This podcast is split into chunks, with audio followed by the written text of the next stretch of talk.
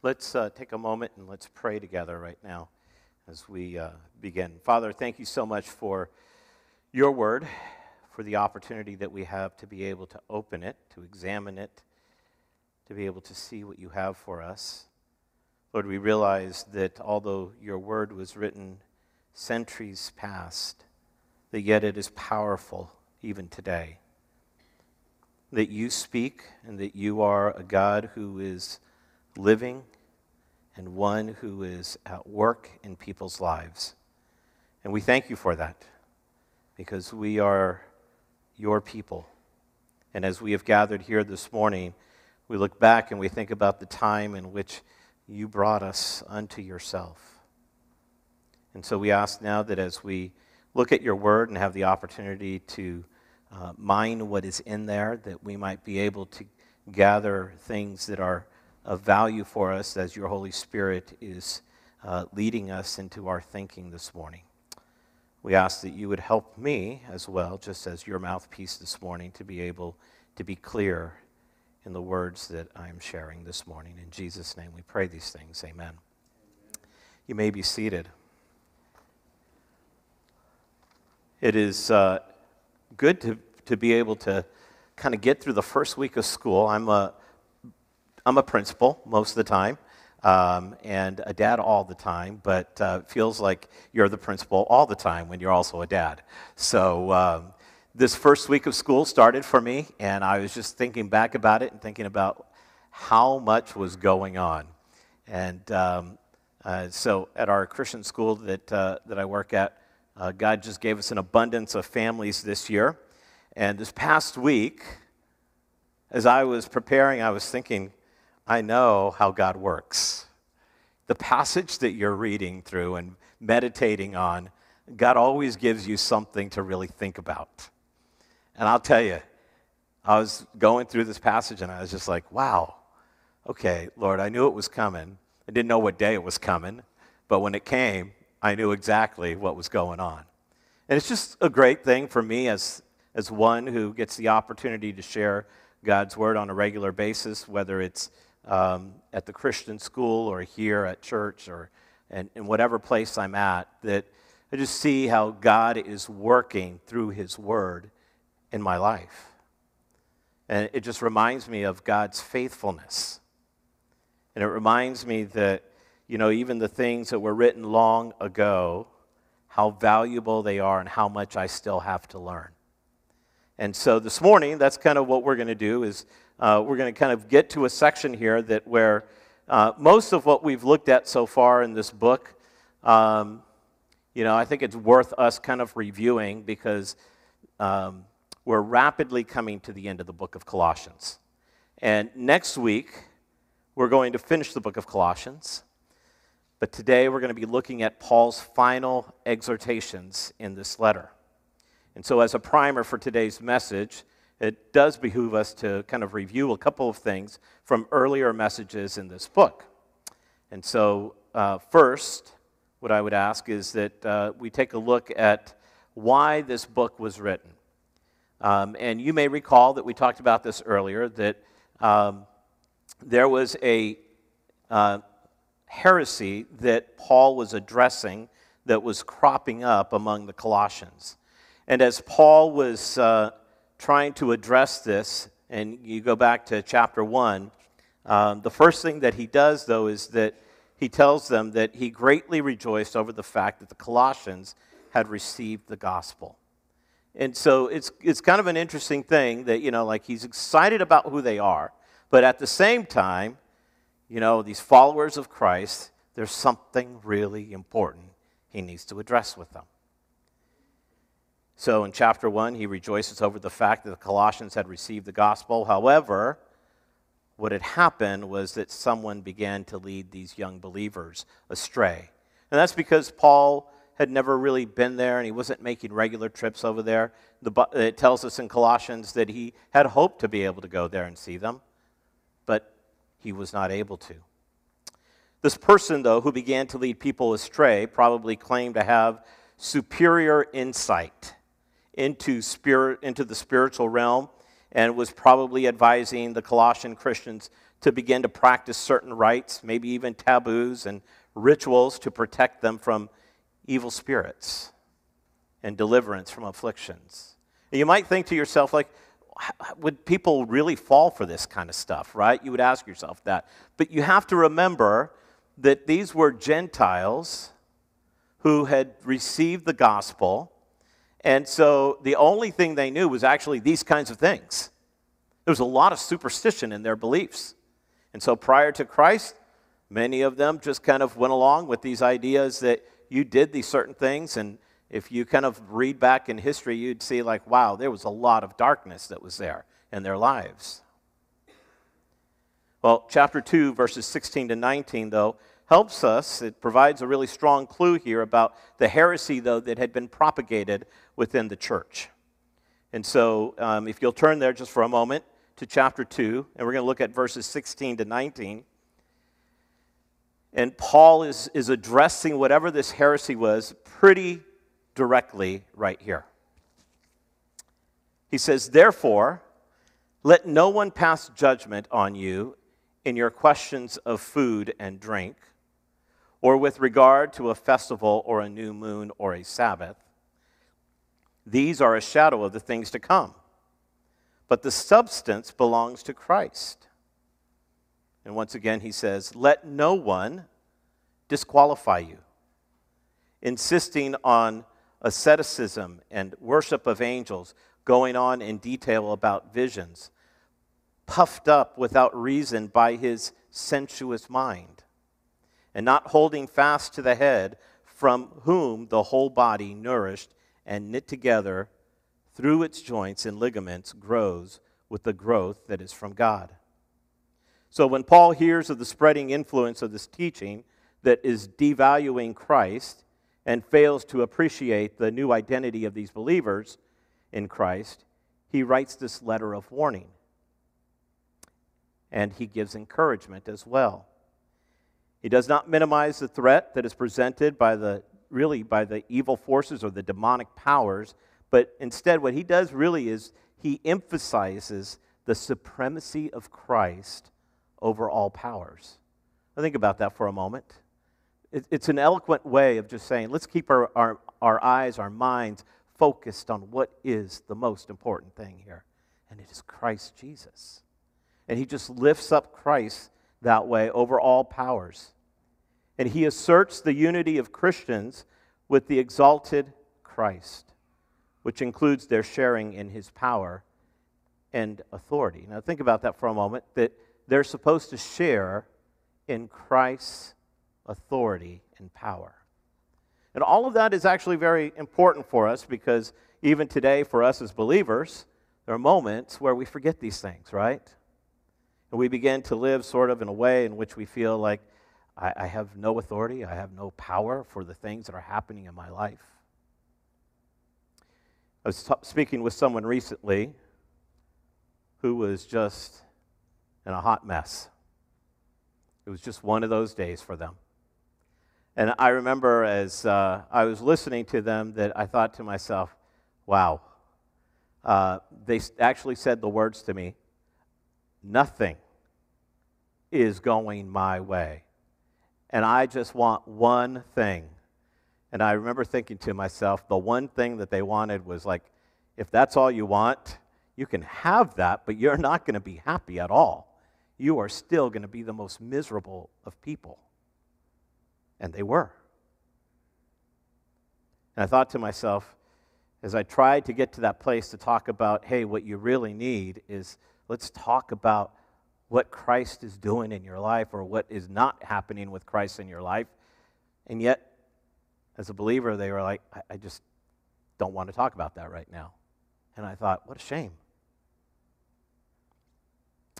And so I just want to remind you that it's easy for us sometimes to be there in that position.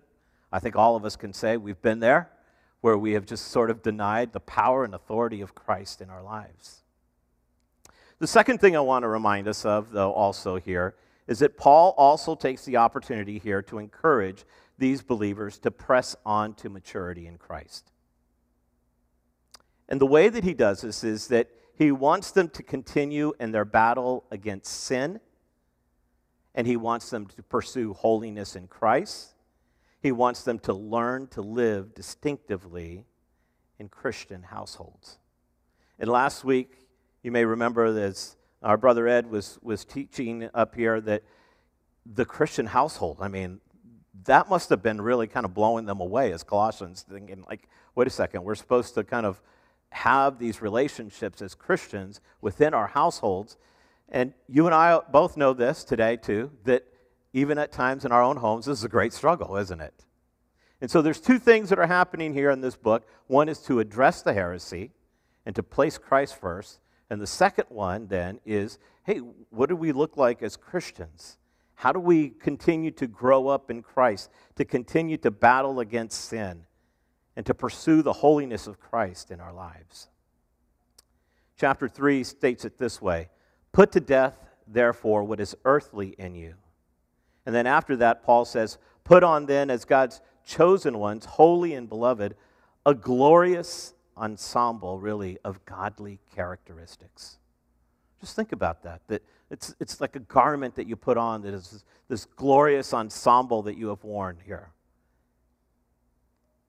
And after that, Paul addresses then, like I just mentioned, the Christian household and Christ centered employment situations and what those look like.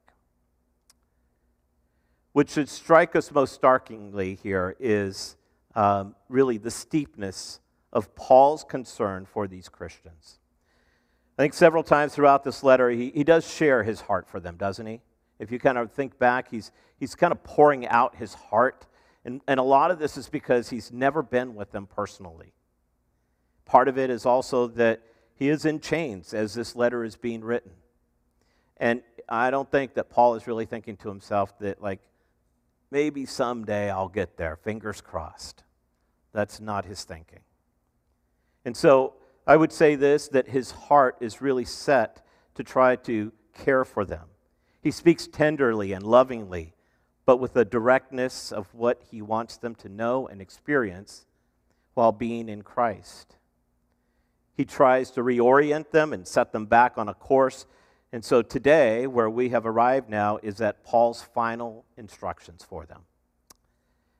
The proposition that um, well, let me just back up for a moment and say this that Paul is now going to address prayer and how to live with outsiders. And at first glance, it might look like a last second add on, but I don't want you to be fooled because Paul's instructions are always vital, aren't they? So if you're kind of reading through it, it kind of looks like, oh, and one more thing that I just want to kind of toss out there, but that's not the case. There's actually, as I was reading through the text, I was like, oh, okay, he's finally getting to something that is different, that is important, that is needed in their lives. And it's the culmination of instruction here for them. And so the proposition for today is that a life with Christ requires praying and learning how to live among those outside of Christ. And we're going to kind of talk about this, about this outside of Christ, because this is the phrase that he uses. And just think about it this way we are inside of Christ, and that's what he's been using as a term. You are in Christ, and then those who are not in Christ then are outside of Christ. So these two behaviors that Paul briefly states are the markers of maturing Christians. And to be more precise, it's not just a quick thank you, Jesus, as far as prayer goes, and you know, as far as how to act towards outsiders, it's not just like, well, I have all kinds of friends. That's not what it's about. Rather, this is about intentional behaviors in both realms. And as one grows up in Christ Jesus and is firmly rooted in Him, we need to have some instruction on these things. So I'm going to ask you to turn to um, verse 2 now, and we're going to take a look here. It says, Continue steadfastly in prayer, being watchful in it with thanksgiving. This is the exhortation to prayer. However, I want you to know that this exhortation is not just to pray, because in just 10 words here in this verse, three commands are given. It's like a mom. A mom can do this. Like in 10 words or less, she could probably give you like five commands. Okay? I was never really good at that, but uh, my wife is pretty good at it. So um, our kids are, are good listeners because of that, I think. And so I think for us, it's important to become good listeners this morning The three commands here that we're going to take a look at in this book um, kind of go back, though, to the beginning of this letter. And a lot of what we're going to see here that's at the end here is also something that was at the beginning of the book. And so Paul does this thing where he's tying things back in to where he started, and for good reason, as you'll see in just a moment. We can also see here, though, what is pretty typical in Paul's letters is that there's a depth which often comes with prayer here. And uh, what we want to do is take a look then at what our prayer life should look like as we grow in Christ. The verse began with continue steadfastly in prayer. Other translations use a phrase such as devote yourselves to prayer. And maybe you've heard that phrase before, and you probably have even seen it, even in the ESV. This is another marker of growth in Christ, the idea of devoting yourself. The idea is that one is becoming dependent on Christ for all things. Being devoted to prayer is to communicate with Christ about all things. I'm going to take you back to the phrase devote, devoted to prayer in Acts chapter 2, when 3,000 people were being added to the believers. It says that they devoted themselves to prayer and that more people then were added to the group. This is an intentional prayer that is taking place. Acts chapter 6, the apostles it says they devoted themselves to prayer for the ministry. And of course, what happens is that they needed to have some deacons in place. And so they devoted themselves to prayer, and they were given to this completely here. And of course, God answers by providing them with seven outstanding men, and the ministry continues on. And they had a lot of work to do. The church was getting started. Colossians 1 9 says this And so from the day we heard, we have not ceased to pray for you. Paul was telling the Colossians at the very beginning that he devoted himself to praying for them. His desire was to see the growth of the Colossians, and he was trying to communicate this in, in essence by saying, You know, hey, Christ, I want you to know this is what I want to see happen. This is what what I'm asking for you to do. He devoted himself to prayer for the Colossians. Now, I think it's easy for us to just kind of think for a moment about what an application might be here. Devoted prayer is not something that comes easily for us, is it? A devoted time of like, all right, let's just continue to pray for this. I don't know about you, but I have good intentions to start with most of the time. I really do. And then it seems like, you know, I forget, oh, come back, forget, maybe come back. And I want you to know this, okay? None of us, none of us in here probably can say that our prayer life is exactly what we want it to be. And one of the things that I love about what Paul is saying here, though, is that he's not scolding them. And I don't want you to walk away this morning feeling guilty about your prayer life. I just want you to be encouraged by the fact that this is how God works. Devote yourself to prayer for these things that you know that I need to be praying about. Communicate to Christ about them. Your life is now dependent on Him. And if you can't talk to Him about these things, who are you going to talk to about them? And this is where, for myself, sometimes I have to be reminded of my, be reminded of the fact that I need to be devoted to Christ here in prayer communicate with him. The second thing, the second directive that is in this passage here, in this, these 10 words, is to be alert. And what Paul is getting at is to be awake to what is really happening in the world and life. Keeping your eyes of faith open. Jesus told us to stay awake and be watchful in prayer. Jesus said to pray that you fall not into temptation. That's how he taught us to pray. This is what it means to be alert in prayer. The content, in other words, of our prayer really needs to ascend. Now, we teach children how to pray. And when we teach children how to pray, it is pretty simple, isn't it? And most of the time, that they, they have to be instructed about what are things to pray for. And I can remember those days with my own kids when they were very little and we were teaching them how to pray. And man, I'll tell you what, once you gave them what it was that we were praying for, they prayed for it and they were done. And off they went. And so every once in a while, I just kind of like would like to listen to how they were going to pray. And what I realized is kids just kind of repeated the same things, didn't they?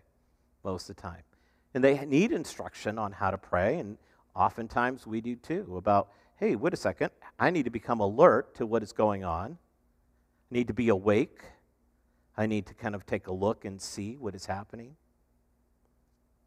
I can also remember this, though, that when I was a child, we had family devotions in our home. And um, when my dad began to pray, it was good night, everyone. And uh, my siblings and I would fall asleep.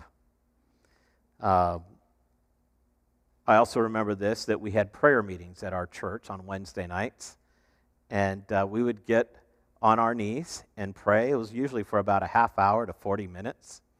And um, as that time ended, when we were in this devoted prayer, there were kids all over the sanctuary that were out completely asleep, right?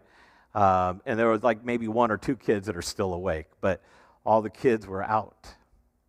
There, there are a couple people in here that grew up with me there, and they're smiling because they remember those days. You know, one of the things, though, that, that I'm reminded of is even the disciples. They were supposed to be praying with Jesus at his most critical point as he was going to go to the cross. And what happened with them? They also fell asleep. And Jesus goes and he wakes them up and he says, Stay alert. Pray with me. This is, this is like the most critical juncture right now in, in what is happening. And the Bible tells us they just couldn't stay awake.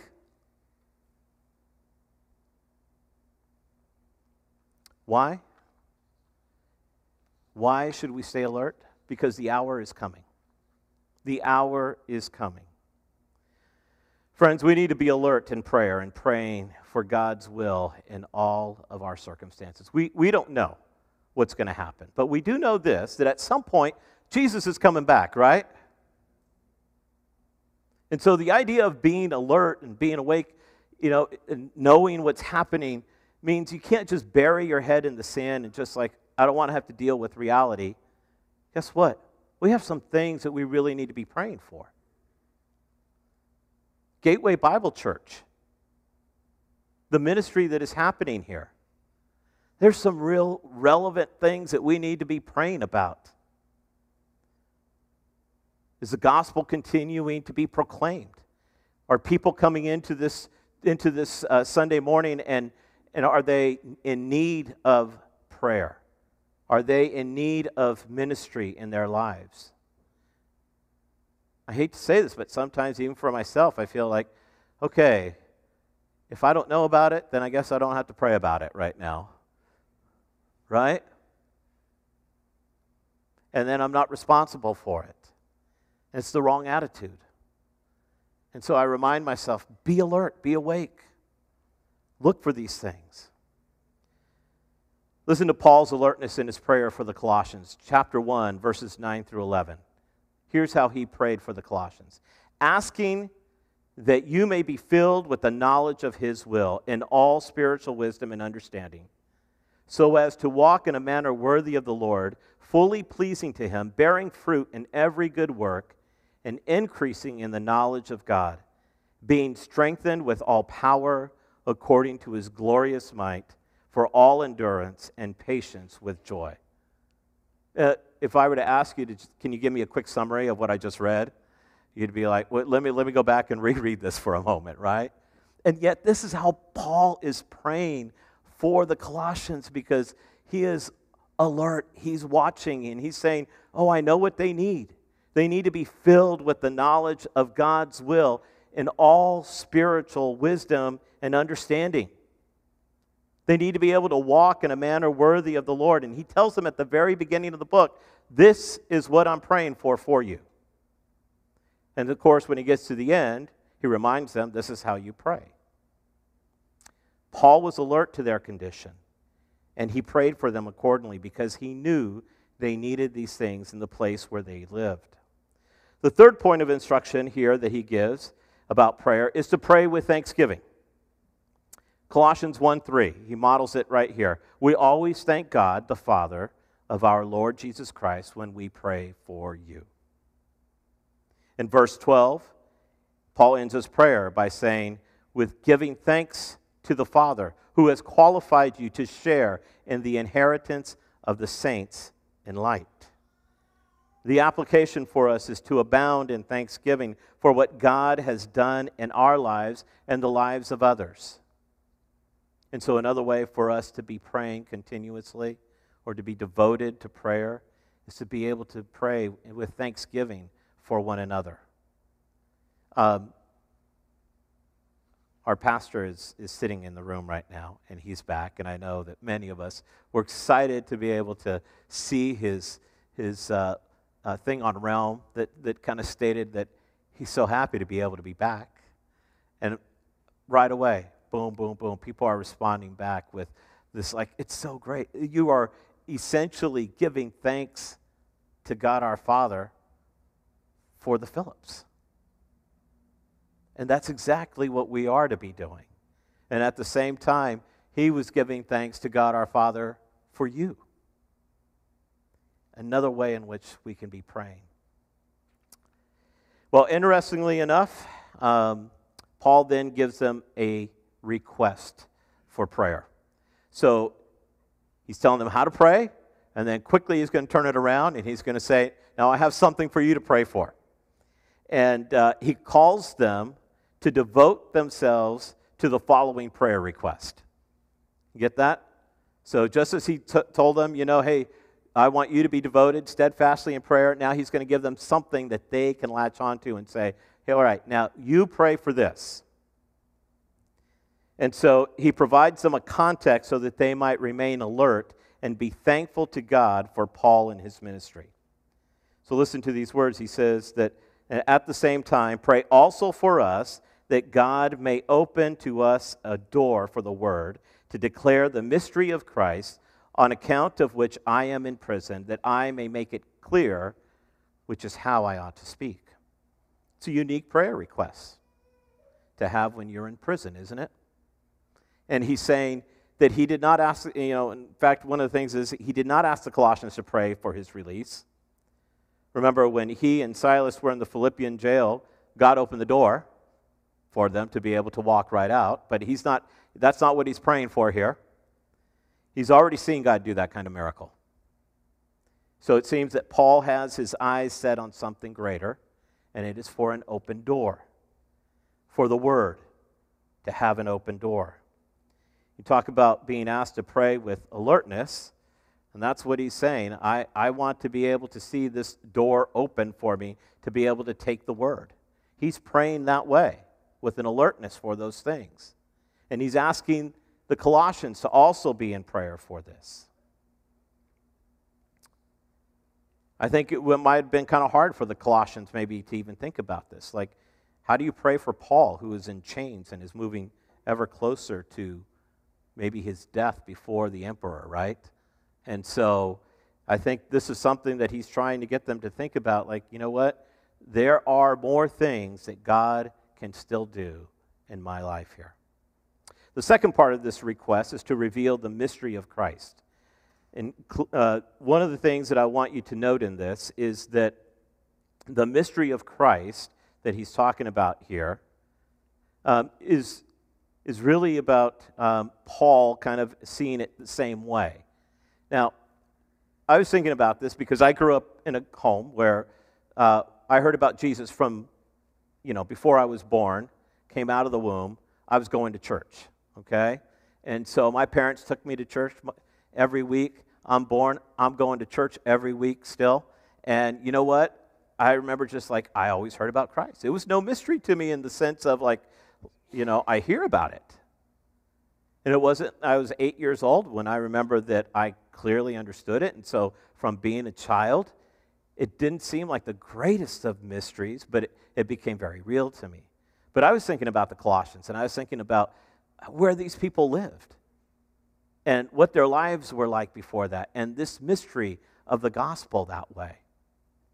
And, I, and as I think about it, I think that, um, you know, Paul himself was kind of in the same way that these guys were, and that was that he probably thought to himself, like, what is wrong with all these Jesus people? They're all following Jesus. And he probably did not, I know he did not understand why in the world are you guys following this Jesus guy? And so remember that we know in Paul's life that he decided, I'm going to just persecute all these people. I'm going to start killing them. And, and he consented to the death of Stephen, we know that, and his stoning. And so to him, it just made absolutely no sense. Complete mystery. Why would you? Seems like the dumbest thing. Until one day when Jesus knocks him off his high horse, right? And at that point, all of a sudden, he's hearing the voice of Jesus. The mystery of Christ was becoming unlocked before him. And sometimes I think it's kind of hard for us to understand this, this mystery as far as it being a mystery if, if we've walked with Christ for a long time and have always heard the gospel.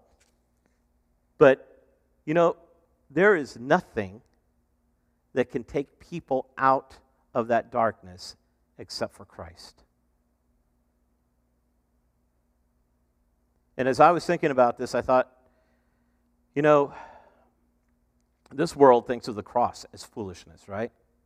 When they see it, they're like, you know, and especially I, I thought um, Bogdan, who, who preached here about a month ago, he was talking about the shame of the cross and what that looked like. And I remember that as he was sharing it, that um, it was really kind of an example for everybody to kind of realize that, like, you don't want to be like this person, or you will be hung up on a cross completely naked and dead.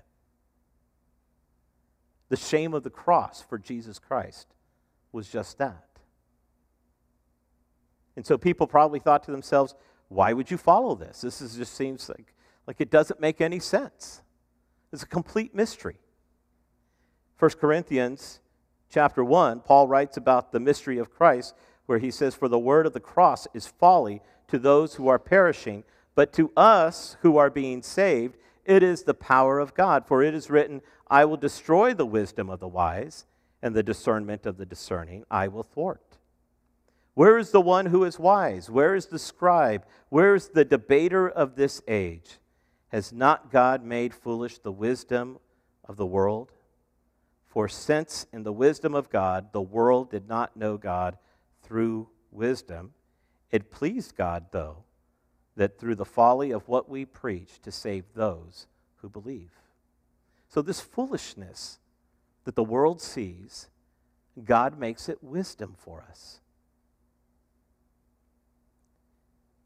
Paul is asking for prayer because he knows that the darkness of sin is so strong and that people will remain lost in their sinful lives unless God, the Holy Spirit, unlocks the mystery of Christ. Let me just remind you to pray for God to unlock the mystery of the gospel. And that when we speak it, that we might be able to make it clear I, sometimes I think of it as a great responsibility, like, wow, how much do I have to do? Well, let me just remind you of this do your part and let God do the rest. Your part is at least to be able to say, hey, let me, let me begin to understand this a little bit more and, and keep growing in Christ Jesus. And, and God will work in you as you're praying to Him and you're devoted to Him in prayer. And this is what Paul is asking for. Um, ask for prayer when you know that you might have an opportunity. Definitely, this is something worth praying for because this is a spiritual battle that we're dealing with when it comes to revealing the mystery of Christ. We have an exhortation to pray, a request for prayer, and now we have an exhortation for wisdom and grace.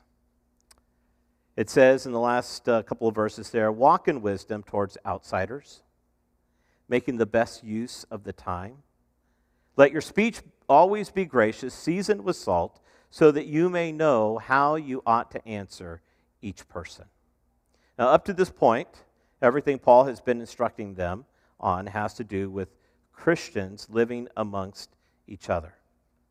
And this is the first time that Paul really kind of refers to their relationships with people outside of Christ. Isn't it interesting that Paul refers to them as outsiders, as we talked about earlier? Um, some people have called, have really said that maybe that these verses here are a call for evangelism. But the exhortation is not really about evangelism. If you take a look, and we're going to see this right now, it is about our behavior with those who are outside of Christ. And the first thing that he says is to walk in wisdom towards outsiders. We need to connect this to what Paul stated in chapter 2, verses 6 and 7, where he says, Therefore, as you received Christ Jesus the Lord, so walk in him, rooted and built up in him, and established in the faith, just as you were taught, abounding in thanksgiving. You see, the goal is to walk with Christ so that when you are with those who are outside of Christ, you aren't changed. He's, he's not coming with the big club here to say, boom, you did it wrong, okay?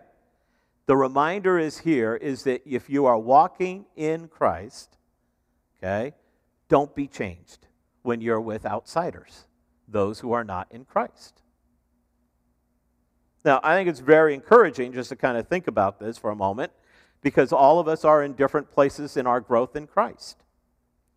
And some of you may be fairly new believers at this moment still. And others of us in here might say, hey, you know what? I've been walking with Christ for the last 20, 30, 40, 50, whatever years. And so this is just a, great exhortation for the fact that we need to continue to think this way. And in fact, I would also tell you this that Paul is not telling them that you have to be in a complete retreat from those who are outside of Christ.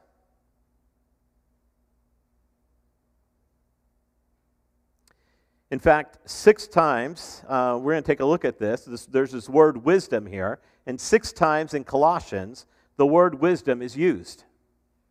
I don't know if you thought about that. Like, wow, it keeps coming up over and over again. There must be a good reason for this. The word wisdom here, or Sophia, is the application of truth to experience. Truth. What is that truth? Well, that truth is that Jesus Christ is the Savior of this world, that He is God, that He is supreme.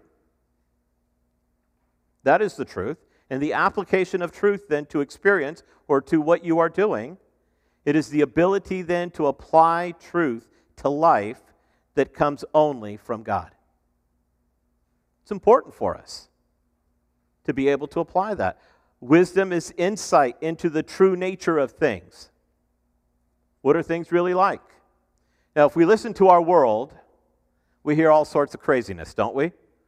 And, and so this is where your wisdom needs to be applied. So everybody's trying to pitch something. And if you're not careful, I mean, like, I guess there's a hurricane in Southern California. Okay? And so, you know, I mean,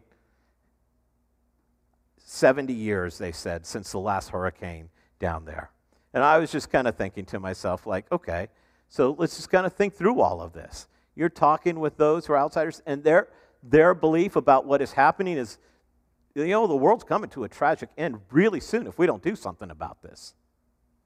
So let's apply truth to this. What is the real end? What does it really look like? The real end is when Jesus says, This is the end, and He comes. It's not just that the earth is just going to all, all of a sudden just kind of blow up. Wisdom is insight into the true nature of things. It is the faculty of judging and acting aright. Full knowledge is not the end. You don't need to know everything. That's not what it's about. but definitely there's it's a means. The end of spiritual understanding of wisdom is to apply truth to experience. And I think, you know, sometimes you may not realize this, but there are people who listen to those who speak with wisdom, true wisdom. And you will get an audience for that. But you have to be consistent with it in terms of applying real truth. False teachers, by the way, they only submit the appearance of wisdom, don't they? Paul stated it this way. If you look at chapter 2, verse 23, he says these things indeed have an appearance of wisdom in promoting self made religion and asceticism and severity to the body, but they are of no value in stopping the indulgence of the flesh. So here's the key. He says, you know, those who are teaching things that are false to you, okay, they're going to kind of be more concerned about looks and the way everything appears. They're going to be more concerned about this self made religion that they're coming up with, that they have designed. And everybody needs to do these things. Okay, that's different than what we teach, right? Because we uphold the Word of God and we say, hey, this is where truth is. The other thing that they do is that really there's no value, really, for what they're doing, which is really kind of like for them, they just keep doing the same things. They indulge in the flesh. And one of the things that we are being told throughout the book of Colossians here is don't rely on the flesh, rely on Christ Jesus, grow in Him, be rooted in Him, and then continue to grow there. So, walk in the wisdom of Christ when you are with those who are outside of Christ. The second thing is that time is short. And making the best use of our time refers to the fact that the day of Christ's return is soon. Our understanding of the time is really to shape our conduct toward outsiders. Think about that for a moment. Redeeming the time that we have with people. I think that it's important for us to kind of think about this that before we make an attempt to share the gospel with someone, that we need to pay close attention to our conduct. I think sometimes it's easy uh, for people to kind of kind of think to live in both worlds and both ways and it's very confusing for those people that you're trying then, if that's the way you live, to try to be able to understand the gospel. Because over here, you're doing all these things that just don't line up with Jesus, but then on Sunday, you're saying, Come join me at church. And it's super confusing. One of our brothers here was telling me about that confusion and what that looked like. It was, it's got to be very confusing for people who are hearing us on one day say things that are outlandish and have nothing to do with Christ, but yet on another day, we want to, hey, you want to sit down and talk about Jesus today all of a sudden? Like, whoa, what is, what is going on? No, I don't think I want that. That doesn't, there's something wrong here. The time is short. So be careful about then, as he says, like, how do you make the most of your time with those who are outsiders? You want to make sure then that, hey, you know what? Everything that they hear and see from me leaves an opportunity for me to be able then to be able to share that mystery of the gospel with them, of Christ. We don't want the door to close on them today. So if you have the opportunity, share it with them. And once again, he's not saying, hey, it has to be done like this and it has to be done every single time. But once again, it's just about, hey, be aware of this. Make the best use of your time here. The time is short. And then finally, this, what he has to say, is that he says, Speak the grace of God in your speech.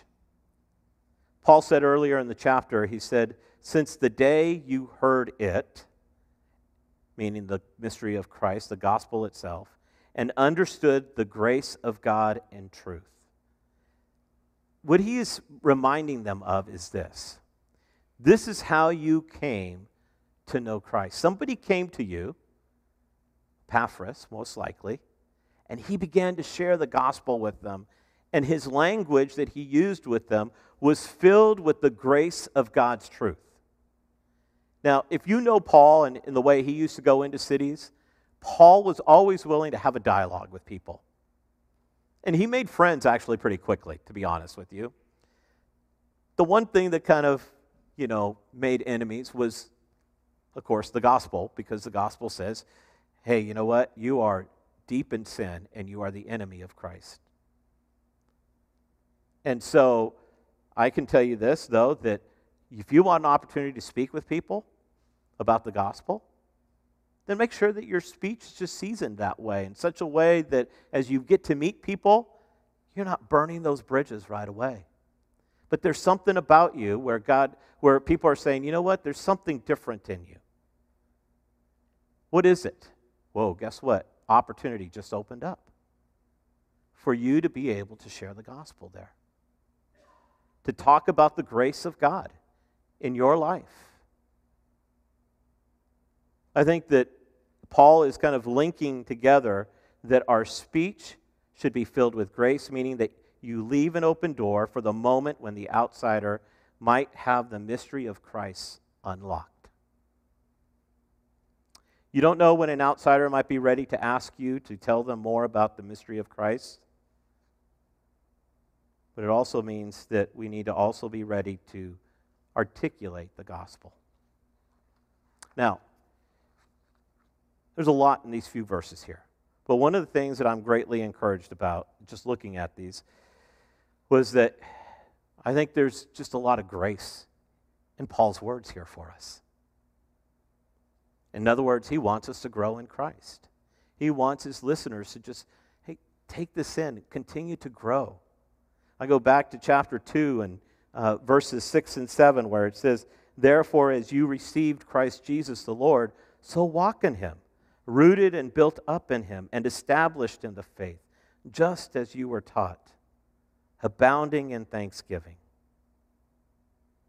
See to it that no one takes you captive by philosophy and deceit, empty deceit, according to human tradition, according to the elemental spirits of the world, and not according to Christ. The whole point is this be in Christ, right? I want to encourage you. I know that sometimes it's, it may be difficult for you to kind of be sustained in some things, but ask for prayer. Ask that God would allow you to continue to grow. I hope you're praying that for me. I hope you're praying that uh, you do pray that I know for us as your elders and your pastors. But don't be afraid to ask one another to pray for you. I have a few concluding thoughts for you. Number one, determine to grow in your prayer life. Make that something that you want to do, that you want to grow. It's okay to ask people to pray for you in that area.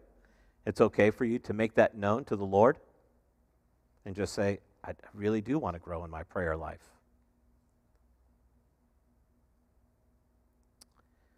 It's the marker that shows your maturity in Christ Jesus. being devoted to Him in prayer shows that you are growing. Secondly, learn to put to death what is earthly and put on Christ. Sometimes that's hard to do because if, our, if what we're putting in is earthly only, then it may be really hard for us to be able to put on Christ. And one of the things that Paul has been emphasizing throughout this book is to put on Christ. And that's why he doesn't spend a lot of time here, like talking about all the bad things that you shouldn't do. He mentions a few of those things. But really, what he kind of hones in on here is like, do these things, put these things on, and watch how your life becomes transformed, how you become mature in Christ Jesus. Third, are you using your time wisely? Just consider that. Am I using my time wisely? What am I doing with my time? And once again, you and the Lord get to talk about these things. And what you might think is like, well, maybe I could use it a little bit differently. You might just find that God is saying, hey, you know what? Let's just talk a little bit more. How about you tell me a few more things? Maybe it has to do with the way in which you spend time with those who are outside of Christ. You know, is there any purpose in it? Think about it. And then finally, let your roots grow deep in Christ. There is a temptation sometimes, and, and really kind of maybe even a sense of persecution when you're younger to kind of think like, I, I don't want to be too spiritual in front of my friends. And so let me just say this to our, to our young people this morning. Young people meaning 30 and under this morning.